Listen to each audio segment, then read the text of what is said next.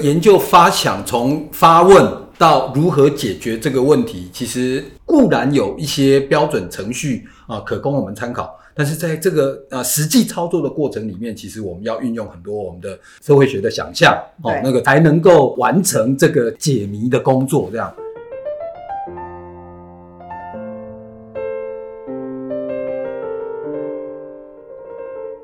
欢迎收听 NYCU Press 说书中哦，我是许维德，人文社会学系的呃老师哈。坐在我对面这位是我们的同事哈，我们呃新科的系主任呃潘美玲老师。那我们今天的主角是在我们中间的这本书呃客家与族群研究的记忆。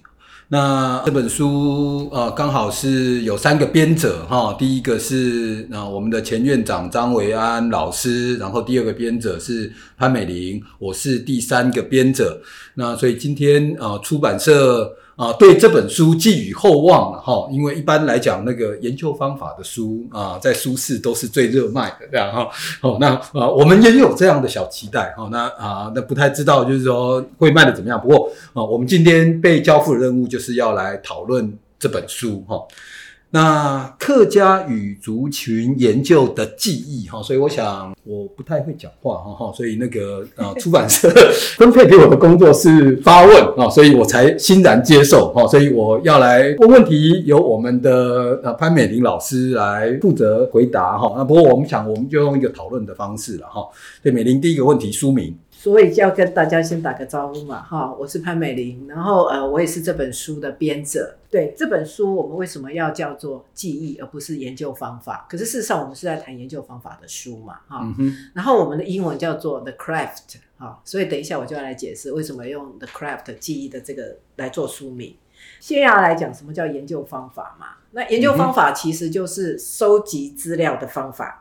那研究方法，我们一般都把它视为一种研究工具，在研究的时候帮助我们收集研究资料的工具。当然，因为因为不同的研究者的研究问题，然后就会去选择不同的研究工具。可是呢，有一个前提是你要先知道有什么研究工具，你才能选择研究工具嘛。哈，那这也是为什么我们需要去了解研究方法。好的一个很重要的前提，好，我想这个是第一点，就是说一般研究方法的工具书其实就扮演这样的角色。嗯，那我们这本书哈里面跟一般研究方法的教科书里面要有的研究方法的介绍跟研究方法的步骤，我们都有。好，可是呢，除了那个东西以外呢，我们还有请每一位写那一章的作者去介绍。这个特定的研究方法之外呢，他还要提供他个人从事客家或是族群研究的例子，就是这个作者他怎么用这个方法去做客家研究或是族群研究。然后呢，在这个过程里面，除了做研究以外，他同时呢也在表达他的学术关怀，而且甚至他还用这个研究呢去达成他所希望达到的社会实践的目的。那就后面这些部分呢，就不是一般研究方法的书会去达到的。也就是说，这本书我们透过有实际经验的客家或是族群的研究者去分享他们在研究方法上面的记忆，the craft。好，所以。我们就是达到这个所谓的记忆的内涵嘛，也因此是这样子，我们就偏向我们认为使用记忆更贴切，而不是用一般的研究方法的书讲。嗯大概也对这个议题补充一下我的看法了哈，有有两大类研究方法的书籍哈，或者说有两种书写的风格了哈。那个风格一其实它就像一个呃标准的教科书哈，OK，研究方法有一二三四五六七八九十，有十个程序。所以你这个啊学习者或研究者，我们就是按表操课，按照这个一二三四五六七八九十这个顺序一哦，OK，好，先设计研究工具，然后去啊收集资料、资料分析、书写，它有一个一个清楚的步骤啊，教你怎么怎么做这件事。这是第一类的书籍。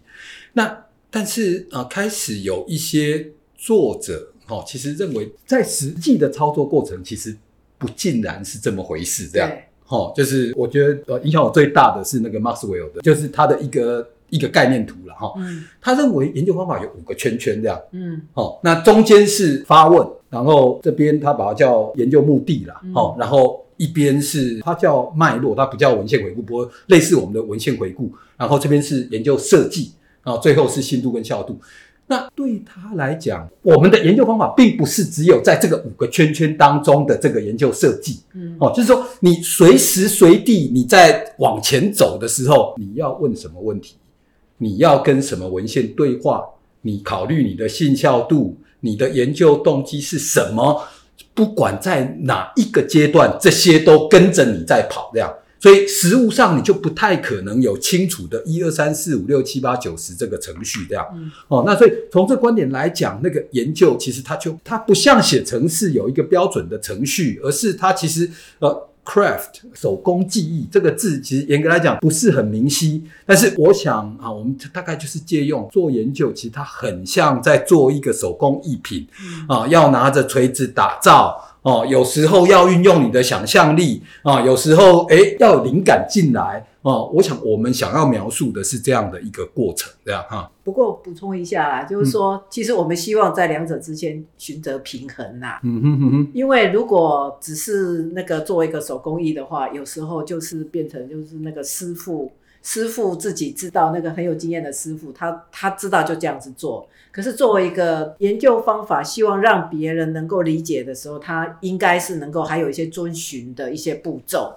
所以，我们这本书确实有要求作者，哈，帮忙把那些步骤也也确实点明一下，没有那么的一切存乎于心的方式在表现。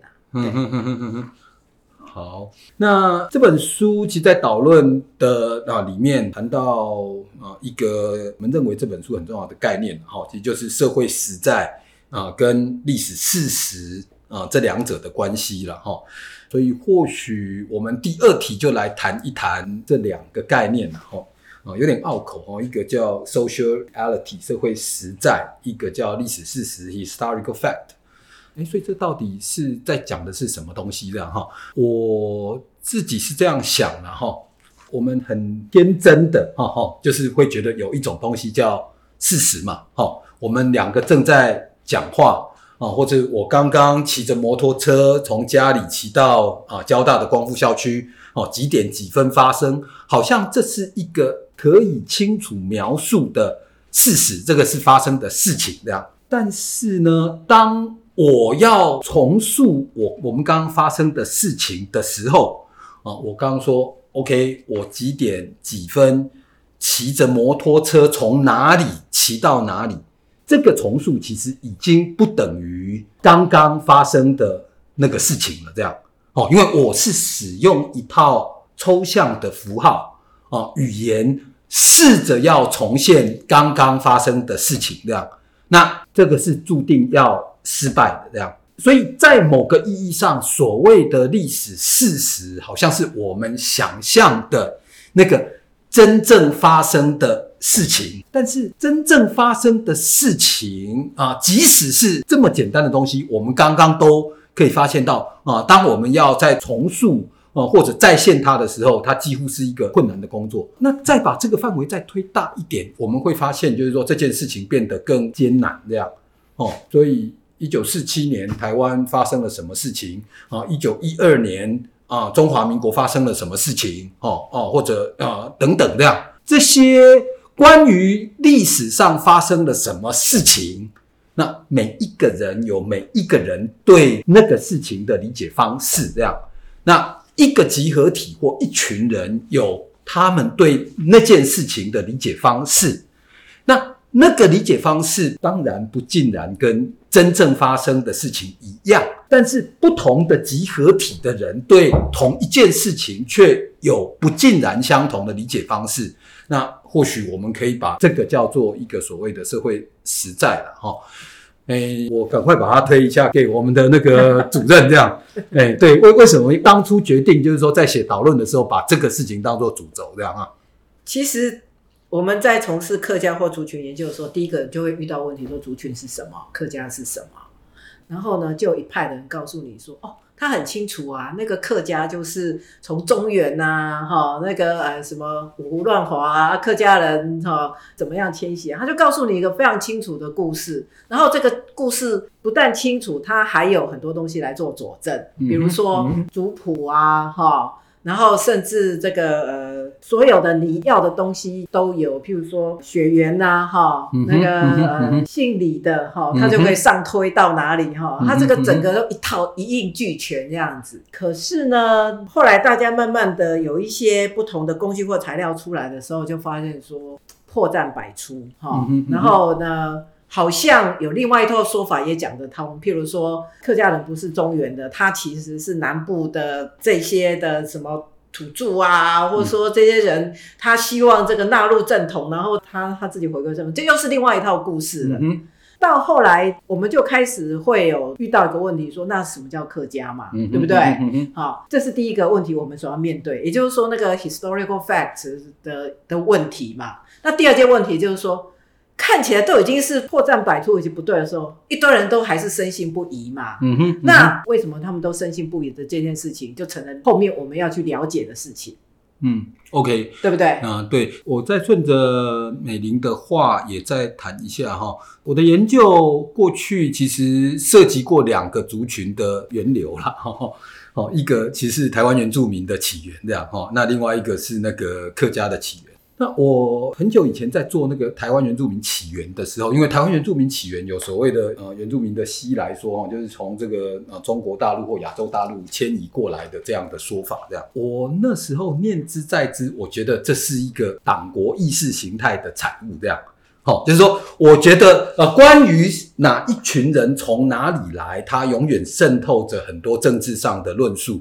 那所以，我假设我的工作，我是想要老实或尽可能的能够抓住那个，所以台湾原住民到底真的是从哪里来这样的一个发问，这样。那我后来在做那个客家源流研究的时候，其实我一开始也抱持着很类似的想法，这样。大部分客家人会呃会会提到中原起源这样。哦，那所以我的工作是要用种种的材料说这是一个迷失，哦，这是一个可能种种的因缘际会啊、累积出来的一个论述这样。不过我那时候在开始在构思啊、写这个导论的时候，其实我有一个不太一样的想法，这样历史事实是什么？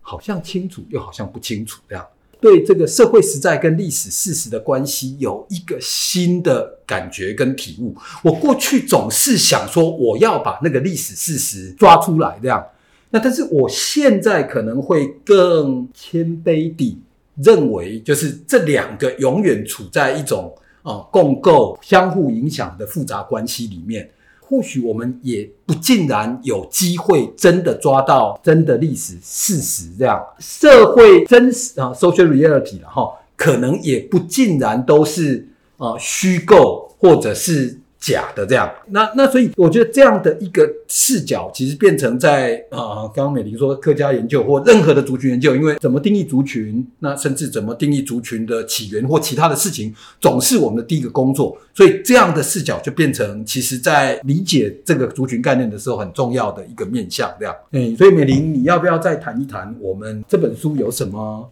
具体的个案跟这个社会实在跟历史事实这这这一组概念啊有关，这样。我我先讲说，我我是很同意韦德刚才的说法，就是说 historical facts 跟 social reality 哈当中那种不见得可以非常 clear cut 哈，就是两边的那种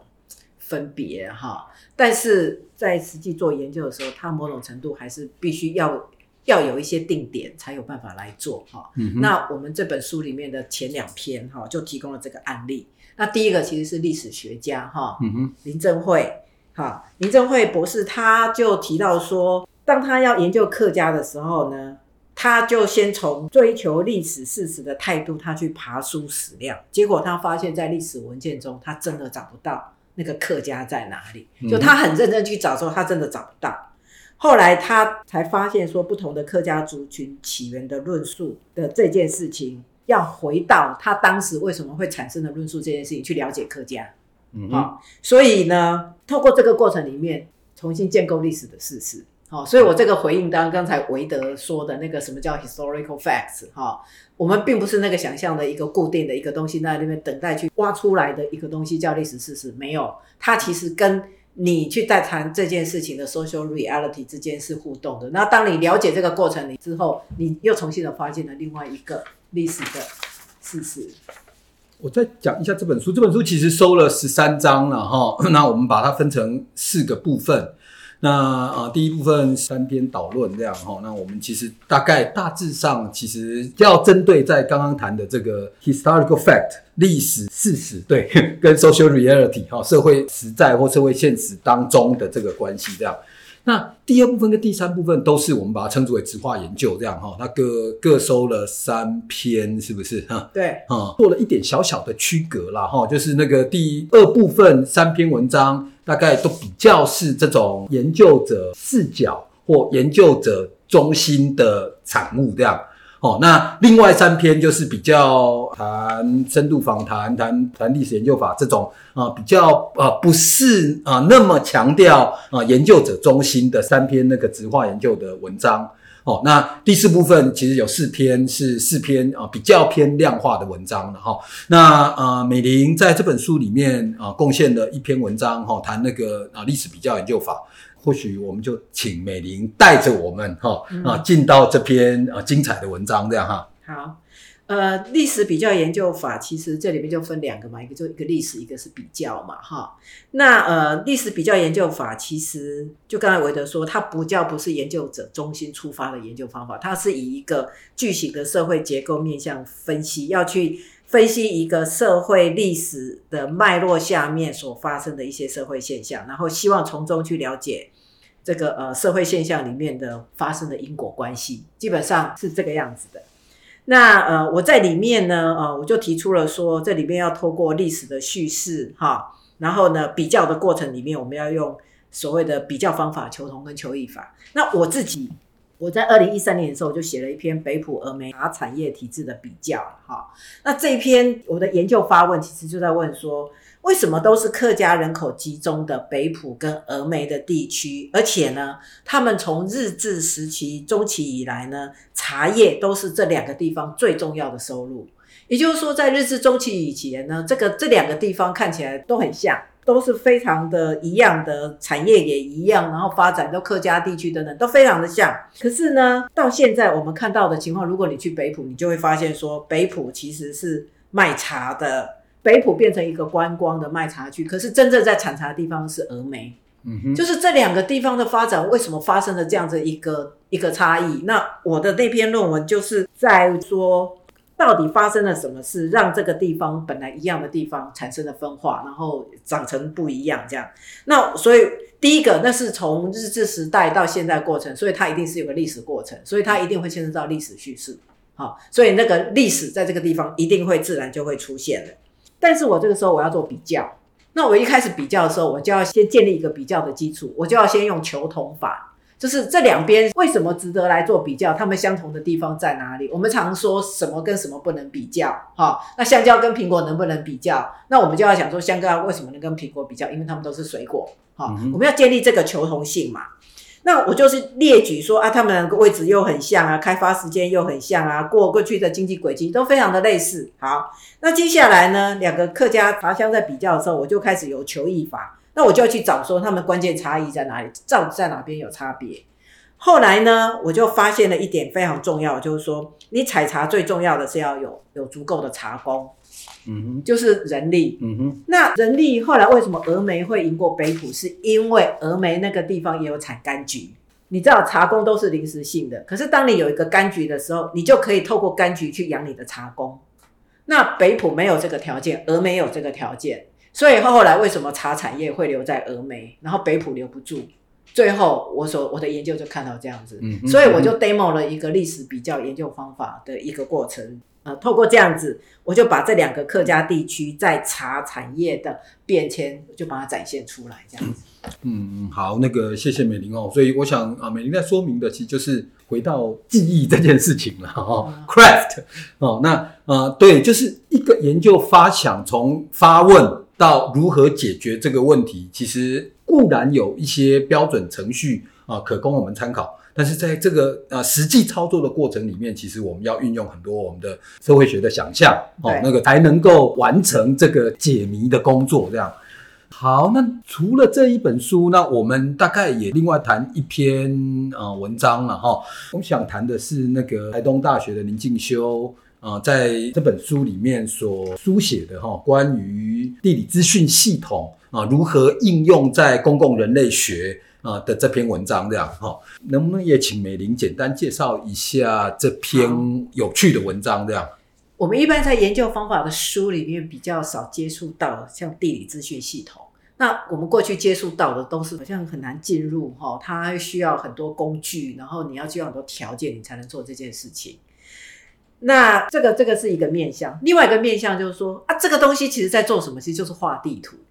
嗯哼，那感觉上画地图好像也没什么嘛，它是一件很简单的事情哈。可是呢，我们就发现说，从这个呃地理资讯系统，我们把它用在人类学上的应用的时候，其实它特别哈，它还可以去再现我们的历史跟人文的活动空间。那这篇文章里面，它特别绘制原住民的地图来做一个经验的实例。然后这个过程里面呢，除了学术研究以外，还是有一些社会实践的结果。比如说，它里面就举到公元两千年，加拿大的原住民利用这个地理资讯系统的绘制地图，把它族群人口的口述历史跟它的传统领域把它画出来。画出来之后呢，成为保护他们使用珊瑚礁的权利。嗯也就是说，他们在历史的过程里面可能被人家侵占剥夺了，他们透过这个地图的方式去还原他们原有的领域，而重新要回了他们过去失去的权利。那当时的学者就说，今天的地图比枪更能帮助原住民伸张权利。嗯哼，好，那台湾的原住民也开始在画地图，也绘制他们的地图。那他们透过这个完成了原住民的传统领域的土地调查。所以到二零零五年的时候，我们的原住民的基本法来认定什么是台湾原住民的土地的时候，这就是一个很重要的根据。嗯哼，那在这本书里面，呃，作者他就开始提到说，现在我们画地图比以前容易很多，嗯因为我们现在有 Google Earth，好、现在的手机开始让这件事情不是只有专家能做，不是只有看到那个虽然很想做，但我做不到，现在大家都能做，所以开始画地图这件事情也可以有公众的参与了。那公众参与的过程里面，他就举了一个实例，就是说他在二零一五年的时候，他们台东大学附近那个呃原住民哈台湾族的部落的附近，在他们没有被告知的情况之下，县政府既然同意哈这个厂商去盖大型的养鸡场，那这个对当地的环境啊哈的污染跟味道的等等哈，还有这个大卡车出入等等，对他们的族人而言是一个很大的威胁，所以其实他们就进行抗争了哈。嗯，那抗争了好几个月，他是好几个月之后，他们后来就做一件事情，他们就把那个养鸡场的范围的两公里的画了一个同心圆，然后把里面所有的学校、把有的公共设施全部都把它标示出来，然后拿着那个东西去跟民意代表沟通，然后就跟民意代表说，这哪边是你的选区？嗯哼，哈、透过这个方式呢，他们很成功的就把这个东西给挡下来了。嗯嗯，嗯，那所以画地图这件事情看起来是一个研究工具，也是一个研究方法。可是，当你能够好好的画，把一些过去的历史的空间展现出来的时候，其实它也能够达到社会实践的目的。嗯嗯，然后，他这篇文章后面就讲说，那过去我们空间做了很多，那接下来其实大家开始做的是一个声音地景。嗯好，声音的东西如何在这个地图上面放进去？哦，我觉得这也都是提供了我们各种研究的那个想象的空间，这样子。对，嗯，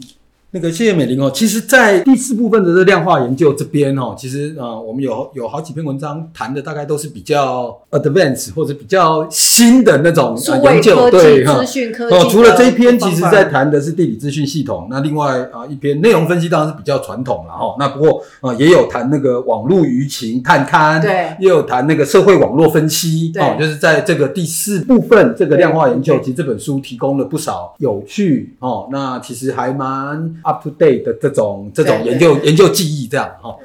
好，那最后一题哈，呃，这是一本谈客家跟族群研究的书，呃，我不知道美玲觉得，毕竟这是一个相对小的领域，这样哈、那个我们有阳明交通大学有客家文化学院，那其他学校不见得有这样。啊、我们的其他的社会学、历史学、人类学同行们，对，呃，会对这本书有兴趣吗？或者是说这本书对于啊、其他的人文社会科学研究者啊，如果从研究方法或者是从纯粹做研究的角度来讲啊、这本书到底有什么特别的地方，或者是啊、可以帮助到我们其他同行的地方这样哈？我觉得这本书很适合研究生阶段，包括啊硕士生跟博士生，或是对于族群或是客家研究有兴趣的人来读，因为里面确实都是以这个东西作为例子。嗯嗯嗯那除了这个东西以外呢，我们也可以看到怎么做研究这件事情。我觉得有几个重点哈，我在后面就是把它这个呃条列出来。第一个，我们社会科学研究的对象哈，你要想清楚什么是社会事实，什么是呃社会实在，这可能都是没有办法逃避的事情。好、这个什么是 historical fact and 跟什么是 social reality，那么两者之间那个关系，你到底在谈论的是什么？这件事情是一定要去面对的。哦，嗯哼我觉得这是第一个。第二个就是说，我们里面的呃第二跟第三个部分就是直性研究，就是直性研究第一部分就置身事内。我我们为什么叫置身事内？就是说，其实我们在做研究的时候，我们研究者自己本身也是一个研究工具。嗯哼我们讲什么话，我们想什么事情，我们用什么语言，是我们是见什么这样的人，我们也置身在那个事情里面。所以你的研究者跟你的研究对象其实是一个互为实体的一个过程。嗯哼那这一个部分呢，我觉得应该把它提升出来哈。这里面研究执行研究过程，我牵涉到诠释还有意义的问题嘛，哈这些都是一定要面对的。那第三个，研究如何进行本身可能也是一种政治。刚才韦德已经提到了哈，你在做那个呃原住民研究的时候，它其实也是一种政治啊。嗯哼，那也是一个社会实践。那比如说我们呃第一部分的第三篇谈族群如何分类，嗯它本身也是一个族群政治的问题嗯嗯嗯嗯哈、那包括原住民地图的绘制等等。所以做研究这件事情不是那么简单的，只是做研究，它背后牵涉到政治，背后牵涉到社会实践。那第四个，维德刚才有讲的，我们在第四个部分里面的量化那这一章里面，我们觉得论文它有个特色，就是善用新兴的科技跟数位的工具啊。嗯哼，那这里面就会有跨领域跟跨学科的议题，就可以在这里面也出现。哦，所以其实就是会做客家跟族群研究的人，通常都比较是人文跟社会科学的学者。嗯可是我们应该要善用这一些新兴的工具，嗯让我们在这个研究里面不但可以看到一些过去没有看到的现象，而且帮助我们可以开展跨领域的对话。啊、嗯我觉得在这在这本书里面是可以提供给呃其他不是做这个领域的人可以共同学习的。好，那个谢谢美玲，我自己也在用我的视角再看一下这本书的特殊性哈。嗯，研究方法书很多哈，那个翻译的可能比本土的还要多，但是无论是翻译的也好，本土书解的也好，因为这是所有的学科哈，人文社会学科其实呃理工科也也需要哈，但是这个有区隔这样，所以研究方法的书我我自己可能就有不下一两百本以上这样。那但是呢，啊、在中文世界，在台湾的出版世界里面，恐怕还没有任何一本人文社会学科的研究方法的书是针对某一个特定的领域而编写的。这样、嗯哦，在英语世界啊、我我是社会运动的研究者啊、那个社会运动其实已经编了两本这样。哦，那族群研究其实也有，但在中文世界里面，这个可能是第一本以某一个人文社会学科的特定领域为主要关怀的谈研究方法的专书哦，所以我想啊，无论之后是不是还会有第二本、第三本出现啊，这本书的问世啊，应该在我们的学科里面是一件很特别的事情，这样，嗯。好，那谢谢美玲啊、呃接受我们的访问，这样。好，谢谢韦德，谢谢大家。嗯